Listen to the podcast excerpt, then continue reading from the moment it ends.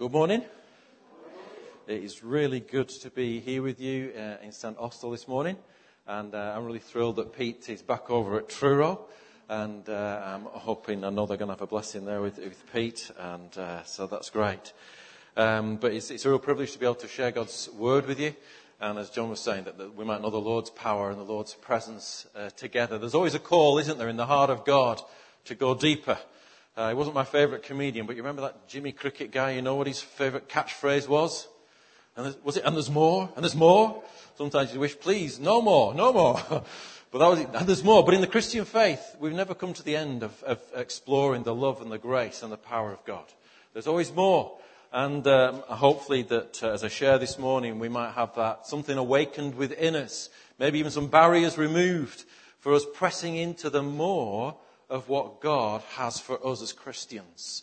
Um, I, I, love one of my hobbies so used to be just, just jumping in places off, off rocks into the sea. You like doing that? Anybody like jumping in? I think they call it tombstoning, but I don't know, I don't like the term tombstoning. It's a bit ominous, isn't it? Yeah. So just jumping off high places into deep water. I think we'll call it that. Not as catchy, but uh, a bit better. But I, I, just love doing it. There's a place just to the north of where I used to live, a little village called, town called Kirkby Lonsdale.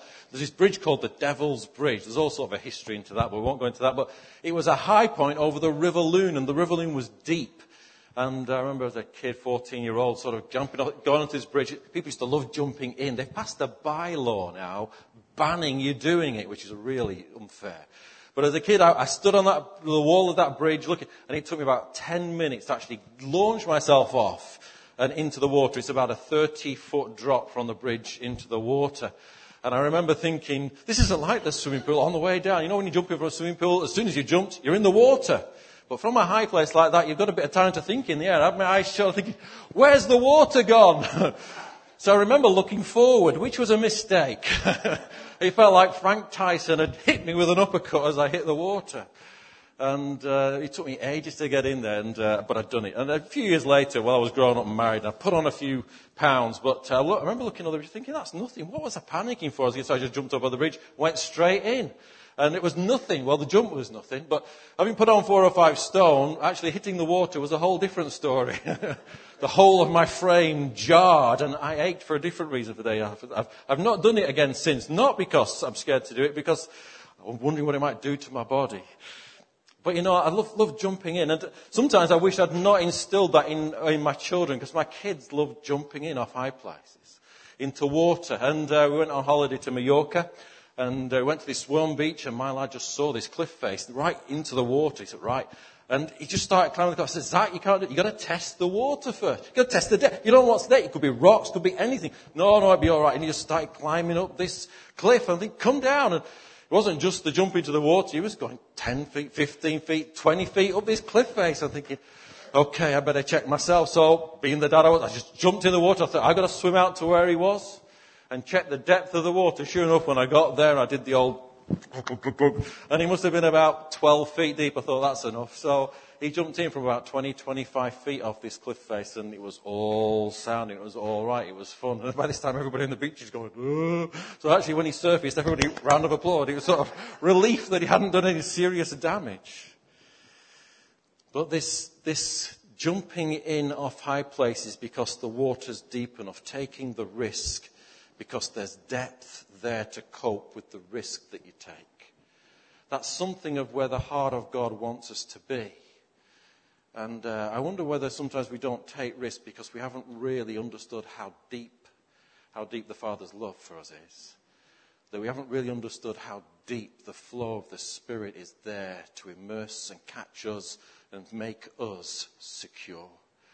And so my call this morning is for us to be a people who launch ourselves off, not because we're reckless, because we know something about this God that we love, this God that we serve. I want us to read from that famous passage of Ezekiel chapter 47. Ezekiel was a priest, and uh, priests served in the temple in Jerusalem, but not this priest, because he'd gone into captivity into Babylon. And so he was a priest with an ache in his heart. He couldn't serve. He couldn't fulfill his life's mission way back in Jerusalem. But you know, even though he was way over in Babylon, in modern day Iraq, in compared with modern day Israel, You know where his focus and his gaze was? His focus and his gaze was back at the temple.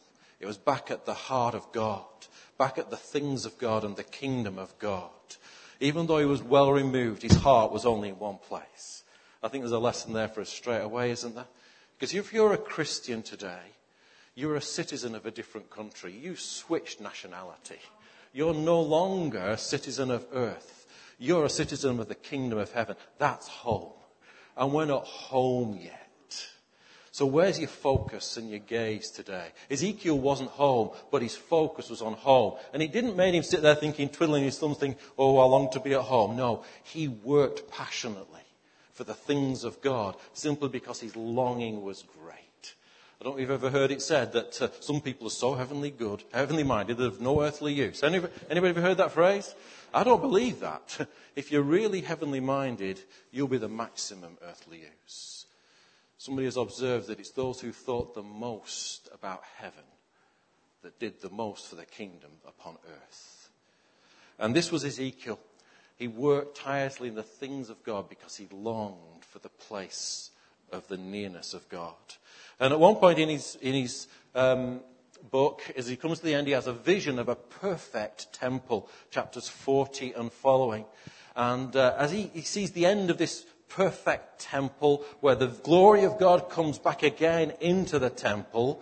He then, after the temple is this perfect place, because you know it's been, it's been ransacked by marauding armies, but Ezekiel longs for it to rebuilt. And it's not that the temple has to be literally built. When Ezekiel captures the sense of God's purpose, he's a priest, he loves the temple. When he sees the perfect work that God is doing, he sees it in terms of an earthly temple. That's just who he was. Uh, but when God gets the temple right, when His glory fills the temple, that's chapter 43 of Ezekiel, then something else happens in chapter 47. Let's read for a little while. Ezekiel 47. The man brought me back to the entrance to the temple and I saw water coming out from the threshold of the temple towards the east.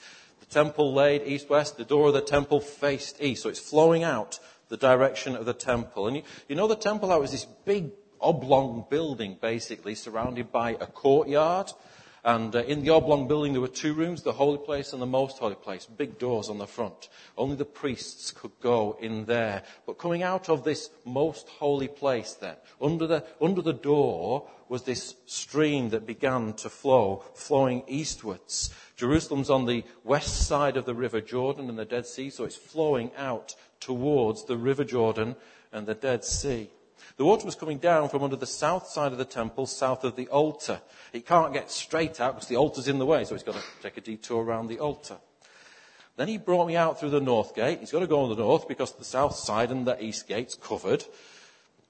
And he led me around the outside to the outer gate facing east. And he's seeing now the water coming out of the perimeter fence of the temple.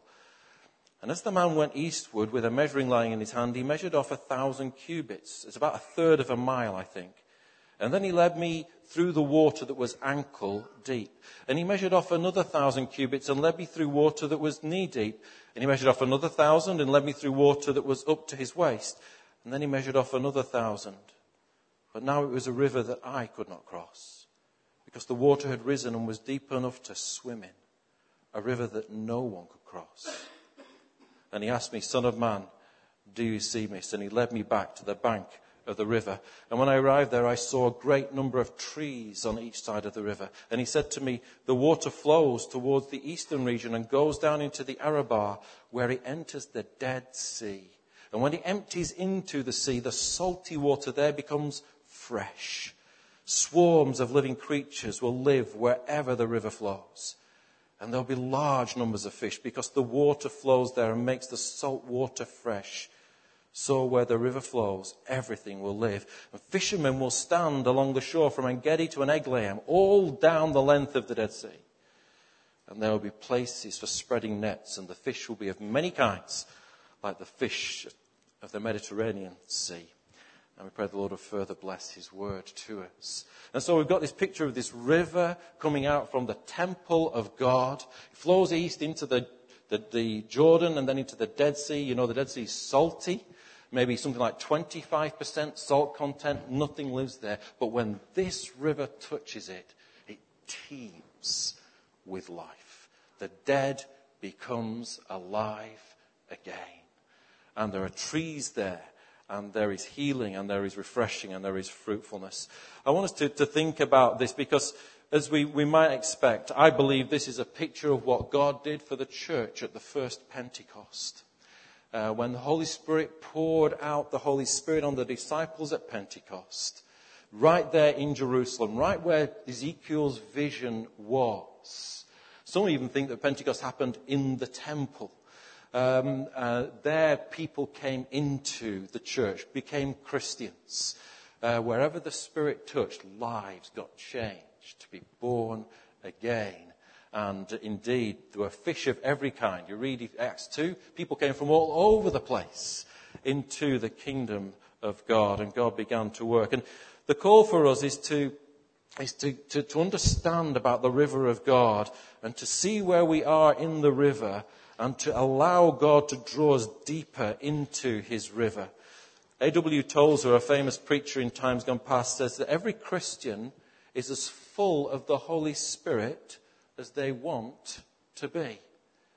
That every Christian is as full of the Holy Spirit as they want to be. He goes on to say, make your heart a vacuum and the Spirit will rush in to fill it.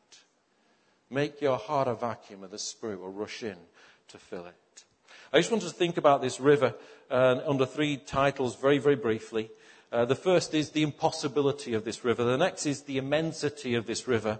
And then thirdly, the impact of this river. Its impossibility. Where did this river come from? It came from the temple. The temple was on Mount Zion. Mount Zion is on the top of a mountain, a small mountain, but it's on the top of a mountain. Does anybody know any rivers that start on the tops of mountains? There are not many rivers start on the tops of mountains, are they? The water seeps and trickles and it ends up in bogs and ditches and they get more and then a dike, a ditch will come out and then the ditch will get bigger and bigger and bigger and it'll become a river. But see, this river starts coming forth from solid rock. It's a river that's a supernatural river. It's a river that counteracts the impossible. Not just supernatural in the place from which it flows, it's supernatural in the speed in which it gathers pace. Within a mile and a half, this river has got so deep that it's uncrossable and it's too deep to put your feet on the bottom. And God is saying something very special. That he's talking about Ezekiel as his vision. Go and read it from chapters 40 onwards of this perfect temple and I wonder whether that perfect temple is the body of the bride of Christ that has been washed by his precious blood, made perfect before the throne of God, filled with the glory of God, chapter 43. And out of that glory comes this river. I wonder if something speaks to us as the church that, that we're to live as that perfect temple, that bride, washed, clean. That in such a bride, God can dwell by his glory.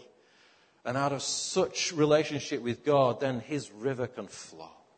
Not just into us, but through us to touch those around about us. And uh, we know that uh, this river was impossible. It came out of solid rock.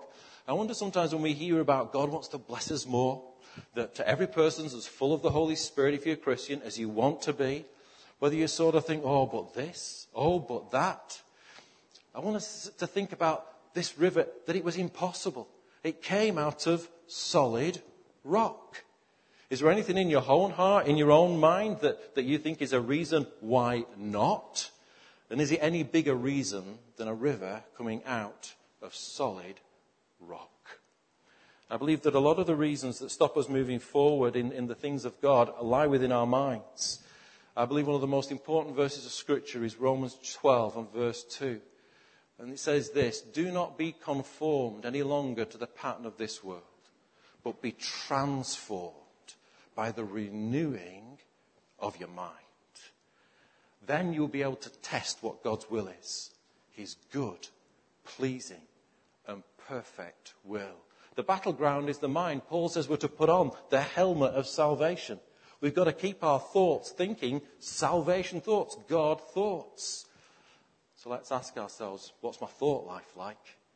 Is one of the reasons why I think this is impossible because my thoughts aren't coming into line with scripture thoughts.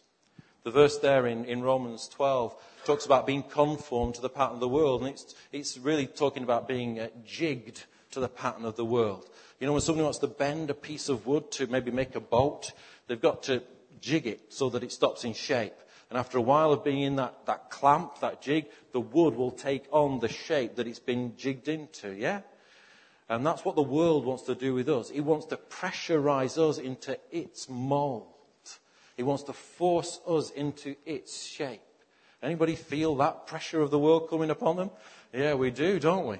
We feel it. But it goes on, be transformed. The word there is different. It's not be jigged, be clamped, be shaped. It's, the word is there is metamorphosis. It's the same word that is used of a chrysalis becoming a butterfly. There's a work of the Spirit that goes on in our hearts when we, we yield, that He doesn't force us. He comes and He supernaturally transforms us, metamorphosizes us. He calls us to be open to the work of the Spirit. There is nothing that is impossible for God. You remember when the disciples were asked by Jesus, feed these people. It was the 5,000. Do you remember? 5,000 men anyway. For some reason, the Hebrews only counted the men. There was obviously women and children there. At least there was one little boy. He came with his basket full of loaves and fish. But Jesus already knew what he was going to do. But he says to his disciples, You feed them. And uh, was it uh, Philip who said, Eight months' wages wouldn't be enough to feed all this lot? And Andrew said, Here's a little boy's loaves, but what's that among so many? If you think about Philip. What did Philip do? Jesus knew what he was going to do. So he introduces to his disciples, what is he wanting to do? He's wanting to say to the disciples, I want to take you on a journey of relieving you of what you think is impossible and opening up you, to you the realities of what I know are possible in the things of God. When God asks you something, do you think practically and think, ooh, eight months' wages wouldn't be enough for that? It can't be done. Let's move on to the next subject. But even this morning, the Lord says to you, He already has in mind what He wants to do in your life. He already knows what He wants to do in you. And if you're coming at Him and say, But Lord, this, but Lord, that, the Lord will say to you, Hand over what you've got, then sit down and watch me work. Watch me do what I can do. Is that speaking to someone this morning? You've got a reason as to why not. And your loving Savior would say to you, My child, it's not impossible.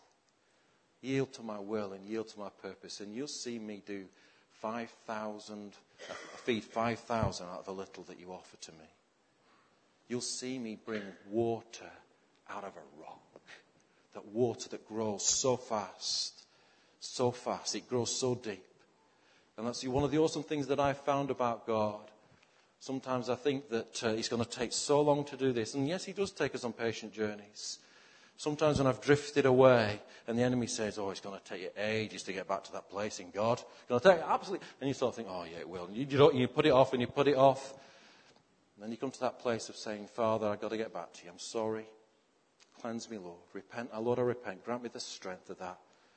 And then in a little space of a little while, all of a sudden, he's refreshed you with his presence. You're thinking, Lord, why did I ever listen to the enemy? Because he's a liar. And you've just blessed me with rivers. Not strict trickles, not little bits of drops. You've blessed me with the rivers of your presence. Thank you, Father. This river is impossible, but not to God. Don't take impossible for an answer. It flows out of the rock. But let's look at its immensity. And uh, it's a massive river. It grows very, very quickly. And we think about uh, rivers and the significance to cities. Think about the other powerhouses of the, the, the day uh, when Jerusalem was a capital city. Ezekiel was way over there in Babylon. And uh, Babylon's capital city was, Babylon was, was on the banks of the Euphrates River and other capital cities of the time, the Assyrians beforehand, Nineveh on the banks of the Tigris River. And you think of the capitals of, of Egypt on the banks of the Nile. Every capital city that you know, was import was on the banks of a major, major river. Here's Jerusalem, stuck up the top of a mountain. what's it saying? You know, what was a river? A river was a source of water. We all need water. I've just had some. We all need water supply for life, to vegetate gardens, to irrigate gardens and make food grow, to drink. Water's also, if it's a big enough river, is a source of commerce. As ships can sail up and down, it's a source of wealth, brings wealth into the city. It can also be a source of protection. I mean, we even dig rivers round castles, we call them moats. On one side, it can be completely protected. And here is Jerusalem. Where's its water supply? Maybe the pool of Siloam, just a tiny little spring that they've got to dig out all sorts of channels and aqueducts to make it feed the city. It has no natural water supply. They struggle. They struggle to keep the water supply there. So where's this commerce coming from as well that rivers bring? Jerusalem has none of that. And where's this protection coming from? Jerusalem has none of that too. And yet Jerusalem sees this supernatural river flowing from the temple. The other cities don't have that. And it's as if God is saying to them, look, water for life, you need to look to me for your life and not to the things that the rest of the world looks to. Commerce, financial stability, productivity, you need to look to me first and foremost for that in your life and not to the things that the world looks to to gain those things. Security, protection, safety. I am your safety. I am your security. I am your protection. Look to me and I'll supply you with a supernatural river. And maybe sometimes this isn't the reason why we, we don't know how deep the river of God goes. Because we've been paddling in other pools too. We've been paddling in the world of earthly security or earthly finance or earthly uh, recognition. Or, um, and, and the Father says one of the reasons why you're not delving into my river is because you've got your feet in other lots of bits of rivers. And the call to experience the depth of his river is a call to lay all other choices on one side. And know that I might be stuck at the top of the mountain and everybody else might be enjoying a whole other thing. But I've got access to a supply out of a solid rock that they have no knowledge of. This is a supernatural river that feeds me. Do you know that? Or are we looking in other places? It can be the very act of looking in other places that stops us taking on the provision of God. And as we look through this story, we note that its impact, it goes into the Dead Sea and it makes it live. And I have a deep conviction that the church is a source of blessing, not just light and life St. Austell, Light and Life, but Jesus' church in whatever uh, guise it looks like. We are a source of blessing in the earth. And uh, we are salt and we are light. We may think I'm not as good as I ought to be, but I believe that the presence of God is in the world because of the church to a greater degree. And some of the stuff that would happen doesn't happen because of the prayers of God's people. So keep on praying because we have effect. We are salt. We are light. We do bring blessing. I once remember uh, as, a, as a, a, kid in my youth group, the Lord gave me a picture. It was a picture of a dam, and it was backing up an, an immense reservoir. I could see the banks, but I couldn't see the end of it. It was, it was massive.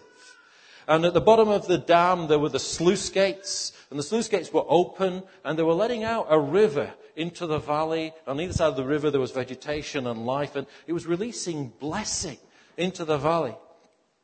But as I looked closer, the dam was made up of people, and I knew that the people were believers, they were Christians, and they were sort of linked arm in arm, and they had the backs, and so they formed this dam.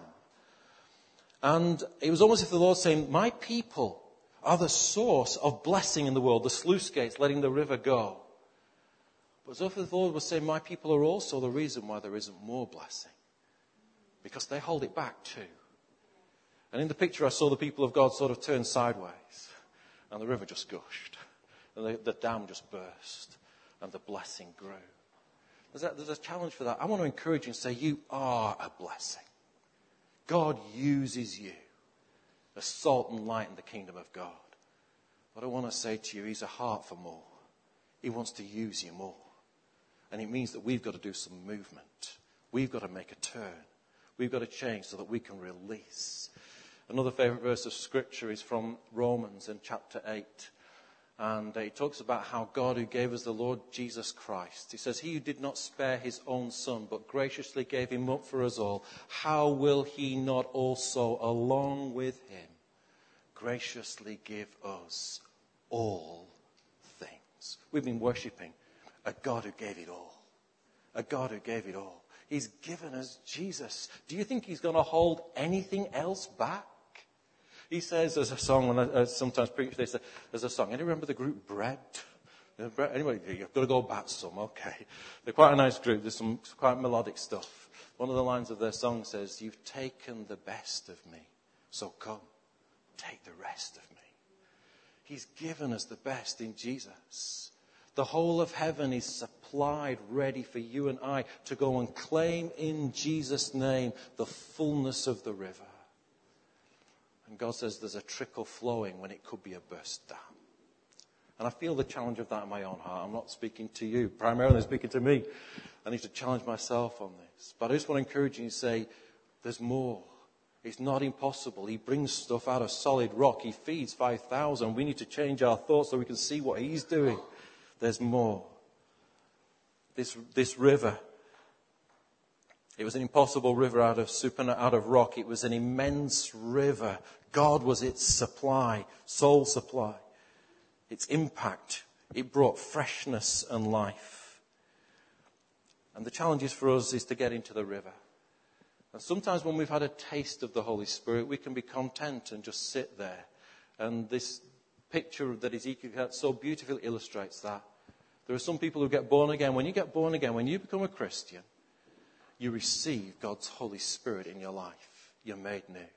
If you're not a Christian today, you can be through putting your faith in the Lord Jesus Christ as Savior, you can be transferred in a moment to an eternity separate from Him, to spending the whole of the rest of your life and eternity in deep love relationship with Him. If you've not done that this morning, why don't you? Will you not do that? Put up your hand of faith and say, Jesus, I trust you as my Savior. And if that's you this morning, don't leave without speaking to John or one of the leaders of the church or even me. I'd love to talk with you, I'd love to pray with you. It's the best thing you will ever, ever do is give your life to the Lord Jesus Christ. But then, for those of us who become Christians, we receive the Holy Spirit, we enjoy His presence, but it's like we have a paddle. And others move on, and it's like we, feel Him up to our knees. And we can feel a bit more of a tug. When you're river like that, you can feel the tug of the water, and it feels like a bit stronger, a bit more powerful. And others get up to our waist, and we can get moved on. It's a bit difficult to stand on our own way then. And then there's another place where your feet are off the bottom. Where are you at this morning? You enjoying just a little bit of the Holy Spirit? Yeah, that's nice. Every now and again, have a worship service and a praise and sense His presence. And maybe a bit deeper at times.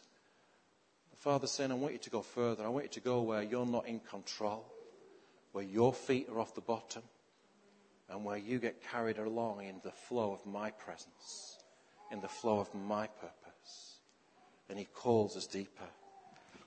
Jesus said in John chapter 7, he said, If anyone is thirsty, let him come to me. And let him drink who believes in me. And out of his innermost being shall flow streams of living water. Uh, I remember back to when our kids were little and we had to bath and shower them. Thankfully, we don't have to do that anymore. Now we just have to pick up wet towels and wash the shower down. But anyway, uh, they still haven't learned to do that. But, you know, we're trying to get lads in the bath or the shower is hard work. You know, you switch the shower on, bath's ready, shower's ready, come on. No, the lads are off down the garden anyway. You know, you're chasing round after them. The shower's running. Get in there. You know, you almost get them at one point and they get, and just before you look, you turn out to get the soap and they've disappeared again. Our lads were a little bit like that sometimes about getting in the water. You know, the shower's on. There's no lad to be seen under it. Uh, the supply from heaven is on. It's never been turned off since Pentecost. The question is, where are you? Are you under the supply? Are you just under the edge getting your arm wet? Or you step right into the middle? And getting fully drenched. That's where God wants us to live. He wants us to live. It's our choice. Every believer is as full of the Spirit as they want to be. There may be some reasons why not. We need to deal with those at the level of our thinking. Go and chat with somebody, go and pray. Ultimately, there's no reason why not. God's supply has never changed. Jesus says, if you're thirsty, come to me and drink and drink. And then he says, out of your innermost being will flow streams of living water. Did you note that? In Ezekiel, the water comes from the temple. And I did talk about us getting into the water. But the image switches.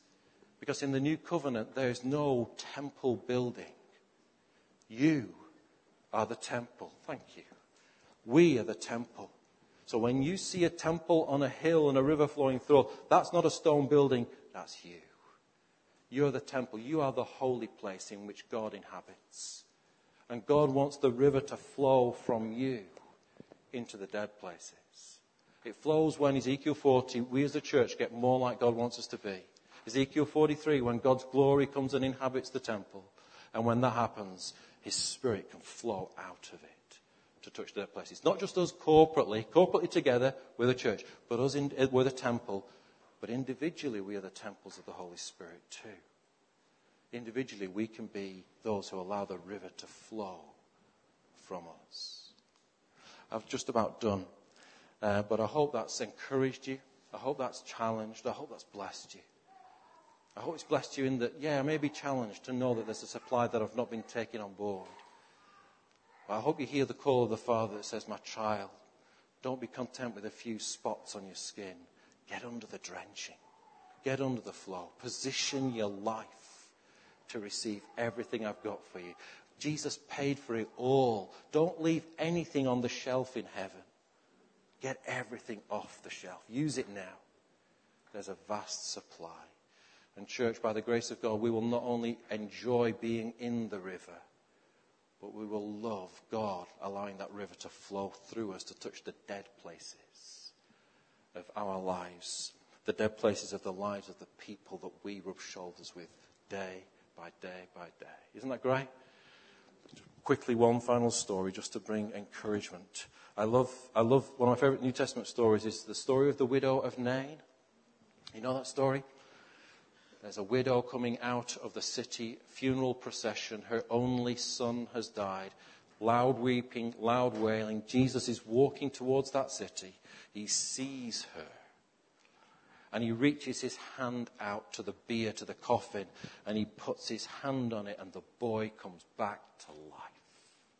I love that because it's just so countercultural. See, you didn't touch dead bodies in Jesus' day. Why? Because if you touched a dead body, you got contaminated. The Pharisees, the scribes, the priests don't touch death. It contaminates. You've got to go through purification rites once again. Jesus, you don't touch dead bodies because you become unclean. And as he touches the dead body, does he get contaminated by the death? No, it's the other way around. The death gets contaminated with his life. The death gets contaminated with his life. He infects the world with life. Which is stronger? And which do we think is sometimes stronger? We come against that life in Jesus' name. May we be people. May I be a person who communicates life into the deadness. Praise God. Amen. Amen.